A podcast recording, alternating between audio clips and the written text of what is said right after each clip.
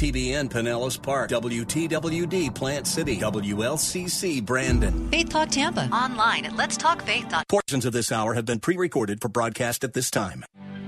Odyssey. The following program was pre recorded for broadcast at this time.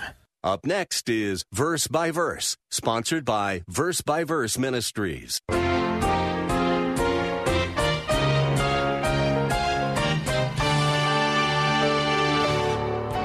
Was also Peter who arrogantly boasted that he was better than the other disciples. Remember, Jesus said, This night you will all fall away. When they come to arrest me, all of you will scatter like sheep from the shepherd. And Peter arrogantly says to the Lord, Lord, these men, I know them. They'll do that, but not me. I will never deny you. And Jesus turns and said, Peter, not only will you deny me once, you'll deny me three times. That's just arrogance. Do you ever feel like you're not good enough for God to use in His kingdom? Well, you're right. Not one of us is up to God's standards. Jesus' 12 disciples were not good enough either, but He used them anyway, and He will use you and me too, if we will let Him. Welcome to Verse by Verse, a Bible class of the air taught by pastor teacher Steve Kreloff of Lakeside Community Chapel in Clearwater, Florida. Since 1981, Pastor Steve's clear, practical messages have blessed and challenged his people. Verse by Verse Ministries is thrilled to make these messages available to you through this fine radio station. Today on Verse by Verse, Pastor Steve begins a three part message which launches a two message series. If we had to give a performance review of Jesus' 12 disciples at the time of his crucifixion, we would have to say needs improvement in just about every category. Why in the world did Jesus choose such a group of ne'er do wells? If you have your Bible, turn to Matthew chapter 10. Here is Pastor Steve to encourage and challenge us from the Word. Well, let's turn our Bibles to Matthew chapter 10. We begin a new chapter in our study of this magnificent first gospel in the New Testament. And here's what Matthew tells us in the first four verses. Jesus summoned his twelve disciples and gave them authority over unclean spirits to cast them out and to heal every kind of disease and every kind of sickness. Now, the names of the twelve apostles are these. The first Simon, who's called Peter, and Andrew, his brother, and James, the son of Zebedee, and John, his brother, Philip and Bartholomew, Thomas and Matthew, the tax collector, James, the son of Alphaeus, and Thaddeus, Simon the Zealot, and Judas Iscariot, the one who betrayed him.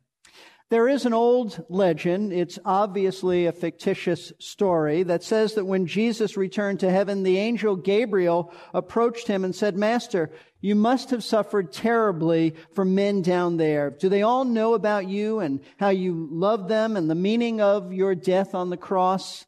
No, said Jesus, not yet. Right now, only a handful of people in Israel know the truth about me.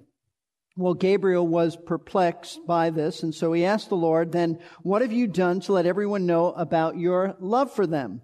Jesus said, I've told Peter and James and John and a few more friends to tell other people about me. Those who are told in turn will tell others about me, and my story will spread to the farthest reaches of the globe. Ultimately, all of mankind will have heard about my life and what I've done. Now, at this point, Gabriel frowned, as the story goes, and looked rather skeptical because he knew what poor stuff men were made of. And finally, he said, But what if Peter, James, and John and the others grow weary? What if people who come after them forget? What if down through the centuries people just don't tell others about you? Haven't you made any other plans? To which the Lord replied, No, I haven't made any other plans. I'm counting on them.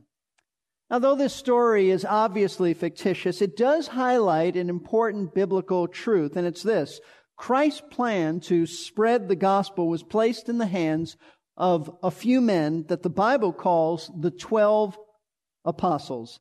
They were the foundation of his plan for world evangelization. And like the angel Gabriel in this imaginary story, we too might find that surprising and we might be a little skeptical as well. Because contrary to what many people think today, the 12 men that Jesus chose to be his apostles were not particularly impressive individuals.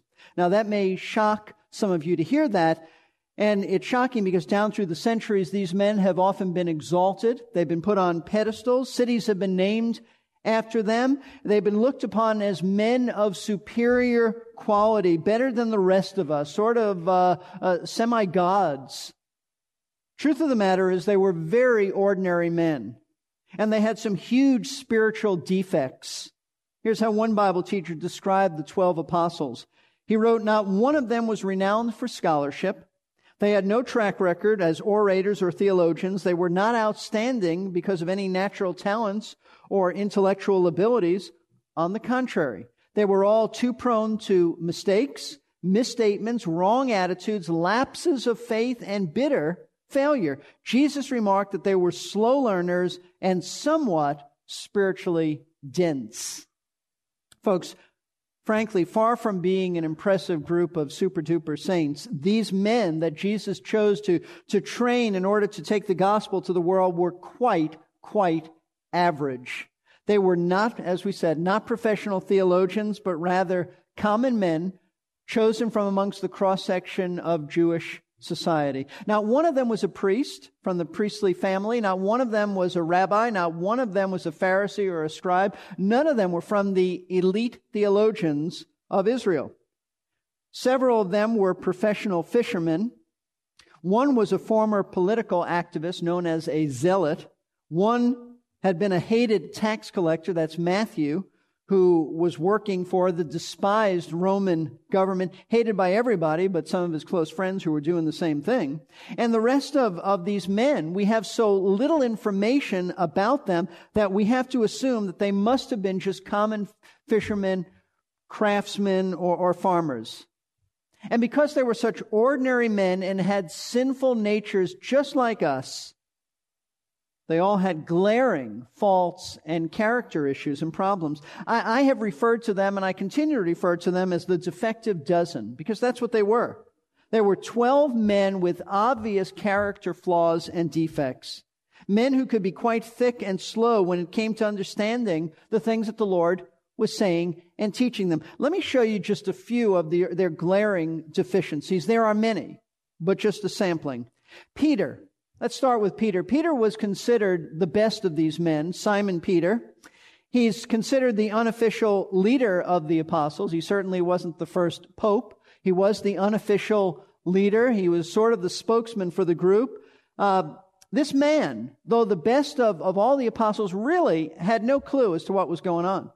Not even after the Christ's resurrection did he, did he grasp what this was all about. For example, Think with me of John chapter 13. You don't need to turn there, but think of John 13. John 13 is the great story of our Lord in the upper room, coming there to, to have the Passover meal, the Last Supper with his disciples, and somebody has to wash their stinky feet because feet were in sandals then. They were not closed. They had open roads.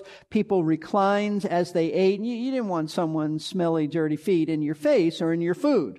I won't go into all the details of what might be between the toes, but you get the point. So, it was traditional, customary, understood that someone, usually the youngest one in the group or a slave, would wash the feet of people in the household.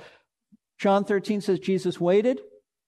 The disciples didn't do anything. And so he decided to teach them a lesson on humility. He, the great God of the universe, put on a little apron an oriental apron, got down, filled a basin of water, and began to wash their feet. What a picture of humility. And he even said to them, What I've done to you, you need to do. You need to learn to serve one another. Now, in the midst of all of this, now think about this. The, the sermon that Jesus gave, the sermon is on humility. It's Peter who speaks up and proudly says, Lord, you will never wash my feet. Just the opposite. I mean, talk about missing the sermon. The whole point of it. Here's Peter. The Lord's showing him humility, teaching him humility. And Peter doesn't get any of this and proudly says, You'll never wash my feet. And when Jesus said, and now he's talking about inner spiritual cleansing, if I don't wash your feet, Peter, you have nothing to do with me. And Peter, who still didn't know what he was talking about, said, Lord, then give me a whole bath. But, but Peter hasn't got a clue. Hasn't got a clue as to what's going on. Then there's, on another occasion, Matthew 16. Jesus has taken his disciples to the northern part of, uh, of Israel, frankly, uh, a part now that's right on the border of Lebanon that's, uh, that's come under attack, called Caesarea Philippi, or Caesarea Philippi, it should be pronounced. And Jesus begins to explain to his disciples some things about what's coming up. And in Matthew chapter 16, let me read this to you. Our Lord says in verse 21, He says, From that time Jesus began to show His disciples that He must go to Jerusalem and suffer many things from the elders and the chief priests and the scribes and be killed and be raised up on the third day. So you understand, Jesus is saying the time has come for me to begin to emphasize this to you men. And uh, he tells them he's going he's going to die. He's going to die at the hands of the leaders, the religious leaders. Now he's just told them this. Verse 22, amazingly, says this: Peter took him aside and began to rebuke him saying, God forbid, God forbid it, Lord, this shall never happen to you. Now think about this. Jesus, his creator, God, the master, the king, has just said, This is what's going to happen to me. And Peter says, Lord, you don't know what you're talking about. You're wrong. I know better than you. Don't even say something like that again. What are you talking about? Now, folks, that's Peter. Not a clue as to what's going on. And Nervi, as well. This is what we call, Jewish people call chutzpah. This is unbelievable gall to take the Lord aside. It's like, Lord, I want to talk to you. Don't ever say that again. God forbid. Peter is rebuking the Lord. An Amazing statement. By the way, this is one of the proofs that the Bible is the Word of God. Because had men uh, on their own had to write this story, they would never be that honest about themselves. They would, ne- they would exalt themselves. There would never be any statement like that in Scripture that is so uh, humiliating. But that was Peter. And it was also Peter who arrogantly boasted that he was better than the other disciples. Remember, Jesus said, This night you will all fall away. When they come to arrest me, all of you will scatter like, like sheep from the shepherd. And Peter arrogantly says to the Lord, Lord, I, and I'm paraphrasing now, these men, I know them. They'll do that but not me. I will never deny you. And Jesus turns him and said, Peter, not only will you deny me once, you'll deny me three times. That's just arrogance. And after our Lord's death, it was Peter who, who was so humiliated and broken by his denial of the Lord that he walked away from the ministry. He returned to his old job of being a fisherman. Now, there's no problem in being a fisherman except that the Lord has called you to be in full time vocation, you don't go back to being a fisherman. But that's what Peter did. He went back to being a fisherman, and Jesus restored him by three times asking him, Peter, do you love me? And every time Peter said, Lord, you know that I love you. And then Jesus said, Then if you love me, then feed my sheep. In other words, Peter, I called you to shepherd men, not fish on the Sea of Galilee. What, what are you doing? Now, if Peter was the best of the apostles, and he had some serious defects in his character. And I didn't even mention about some of the other things that Peter said, always putting his foot in his mouth, always saying things that seemed to be uh, just lacking discernment and, and, and all that. He was rash, he was nervy, he was proud, he was unthinking, impulsive. Then what about the worst of the disciples if he was the best? Well, the worst would be who? It would be Judas Iscariot. Judas Iscariot wasn't even a true believer. Jesus called him the son of perdition. Judas was a lost man. You may wonder why did Jesus choose him to be a disciple? Perhaps because it was to be a, uh, a statement uh, and a lesson to learn for all of us that someone could be this close to the Lord and yet not be saved. Someone can know all that there is to know about Scripture and, and hear Christ teaching and hear and, and be in a church and know the Word of God and know other believers and yet not be converted. Perhaps that's the reason why Judas was chosen. But in any case, Judas was not even a converted man. He was satanic. The Bible says that he opened his heart to Satan. He was a crook who stole money that belonged to the ministry. That's why he said, why would, why would this woman waste all of this, this, this perfume on you, Lord? Why? And then, and then John adds, he, he didn't care about saving the money. He was a crook and he used to take money. He betrayed Christ for money and then he took his own life. And concerning Judas, Jesus said that it would have been better if this man had never been born because to this day Judas is tormented in hell and it is more severe than others. Now, between the best apostle Peter, and the worst apostle, Judas, you have a group of 10 other men who were guilty of many things. Man, is not isolated. This is characteristic of their lives. What were they guilty of? Well, at times they were guilty of petty, and I mean petty jealousy. How often the New Testament says that, that these men argued over which one of them was greatest in the kingdom of heaven. Remember, John and, and James even had their mom go, go speak to Jesus. I'd like one of my sons to sit on your left hand, one on your right hand. And it says the others were indignant. Why were they indignant? Because they didn't think of it first. They, that, not because they thought these other guys, how unspiritual. We would never ask that. It's because they didn't get their moms to do this. That's exactly why. I'm not trying to be funny. That is exactly why they were indignant. So don't think that the others were so spiritual that they were condemning these men. They just hadn't thought of it first. They were annoyed. So they had petty jealousy.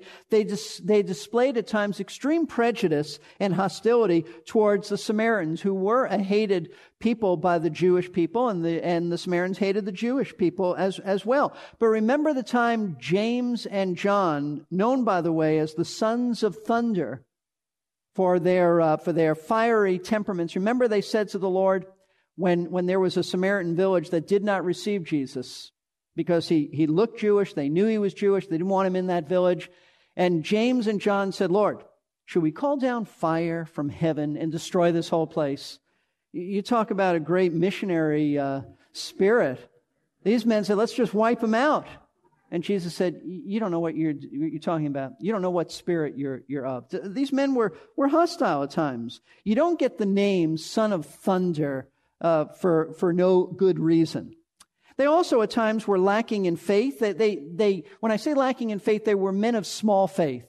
Little faith, Jesus said. It wasn't that they had no faith. They were true believers, apart from Judas, but they often worried and they were fearful, even though they had observed all of Christ's miracles. Think about that. They saw all of those marvelous displays of miraculous supernatural power, and yet they never applied it to their lives, which is very easy for us to relate to, isn't it?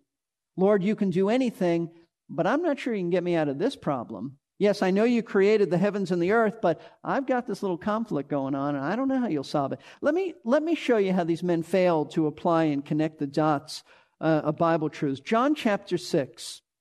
In John chapter 6, beginning at verse 1, it says, After these things, Jesus went away to the other side of the Sea of Galilee, or Tiberias. It was at times in history called the Sea of Tiberias. Tiberias is a city uh, actually today a very modern city on the Sea of Galilee. But now they've gone to the other side, which means the eastern side, the, the side of the Gentiles. But a large, it says verse 2, a large crowd, meaning a large crowd of Jewish people, followed him because they saw the signs which he was performing on those who were sick. So they followed him because of, of the healing miracles they saw. Then Jesus went up on the mountain and there he sat down with his disciples. When I read this, and there's no way of proving this, I wonder if that was the very place that uh, those of us who were in Israel a few weeks ago were at. It says he went up on the mountain, the highest mountain and area, and that area is a place then known as Hippos. And um, I believe that would be the city, by the way, that when Jesus said, a city set on a hill cannot be hidden, that that was probably the city he was referring to because it was the highest city there. We, we climbed that place. But nonetheless, regardless of which one it was, he went up on a high mountain. And it says, or he went up on a mountain. Now, the Passover, the feast of the Jews, was near. Therefore, Jesus, lifting up his eyes and seeing that a large crowd was coming to him, said to Philip, Philip, one of the apostles, Where are we to buy bread so that these may eat? Now, the Lord asks this question not because he doesn't know what the answer is. But the next verse says that he was testing Philip. Verse 6 This he was saying to test him, for he himself knew what he was intending to do. What he was intending to do is multiply the little fish and the small loaves of uh, bread that he had. But he asked Philip, There's so many people coming, Philip, what should we do? Now, what the Lord wanted Philip to say was something like this Lord, we've just observed all of your miracles. We've observed you healing. You can do anything. You can do anything. The fact that we don't have much with us, that's no obstacle to you. We, have seen you walk on water. We've seen you heal people. We've seen you cast out demons. We've seen you calm storms. You really don't need to ask me, Lord. You're God. Do whatever you want. But Philip never got this. Never put together the miracles of Christ with the fact that Jesus could do anything and, and do this miracle of multiplying the food. Verse 7 says, This is Philip, a little bit thick here, but, but very much like us. Philip answered him, 200 denarii worth of bread is not sufficient for them, for everyone to receive a little. It never dawns on him that God is in his midst. He's trying to figure out, like I've said before, it takes his little calculator out. It will, it will not figure out. I, I, the figures don't work, Lord. No wonder men of little faith. On several occasions in the New Testament, they showed an amazing lack of understanding of Christ's teaching. They just didn't get it. They just didn't know what he was talking about. When Jesus spoke in parables, they often took, remember, they often took him later and said, Lord, tell us the meaning of this. Now, the purpose of a parable is to hide it from the unsaved, but it's supposed, we're supposed to understand it. Parables are not always that, they're really not that difficult to figure out, but these men couldn't figure it out. They said, Lord, explain it to us. In sort of plain Hebrew, explain it to us. They didn't get it. And there were a lot of things they didn't get, not just the parables. In fact, someone said this about these men, about their density, said they were so dense that they didn't even understand that they failed to understand.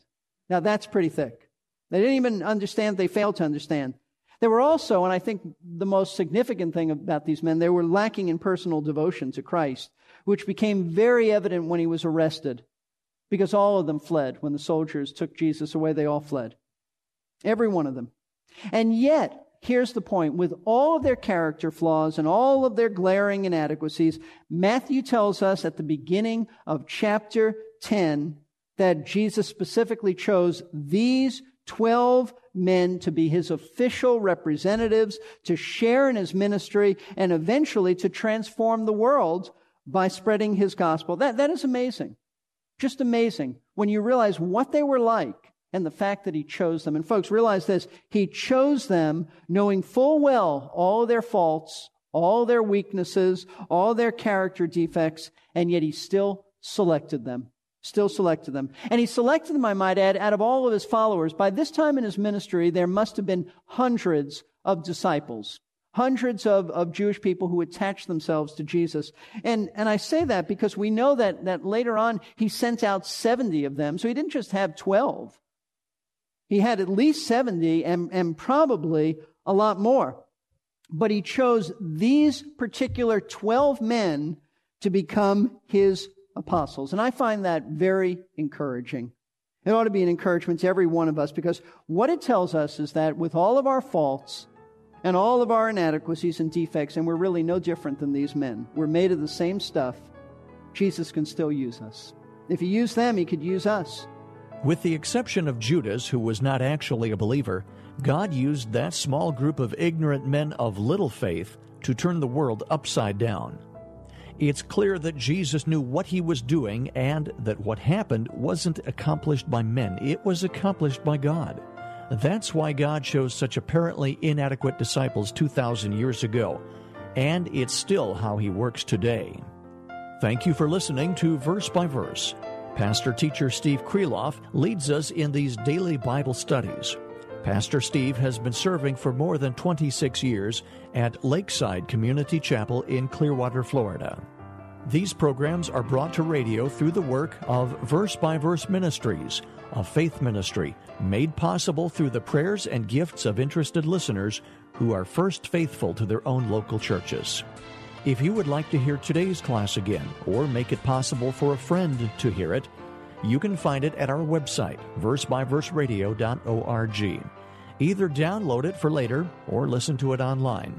That's versebyverseradio.org. Today's program is part of a longer message which we will continue in our next broadcast. If you would like to hear the entire message at once, call us at 727 441 1714. Leave your name and a number, and we will return your call during weekday office hours so you can order a cassette tape or an audio CD. That number again, 727 441 1714. As we end our class, we leave the disciples looking pretty inadequate. That's just how God wants us to feel about ourselves.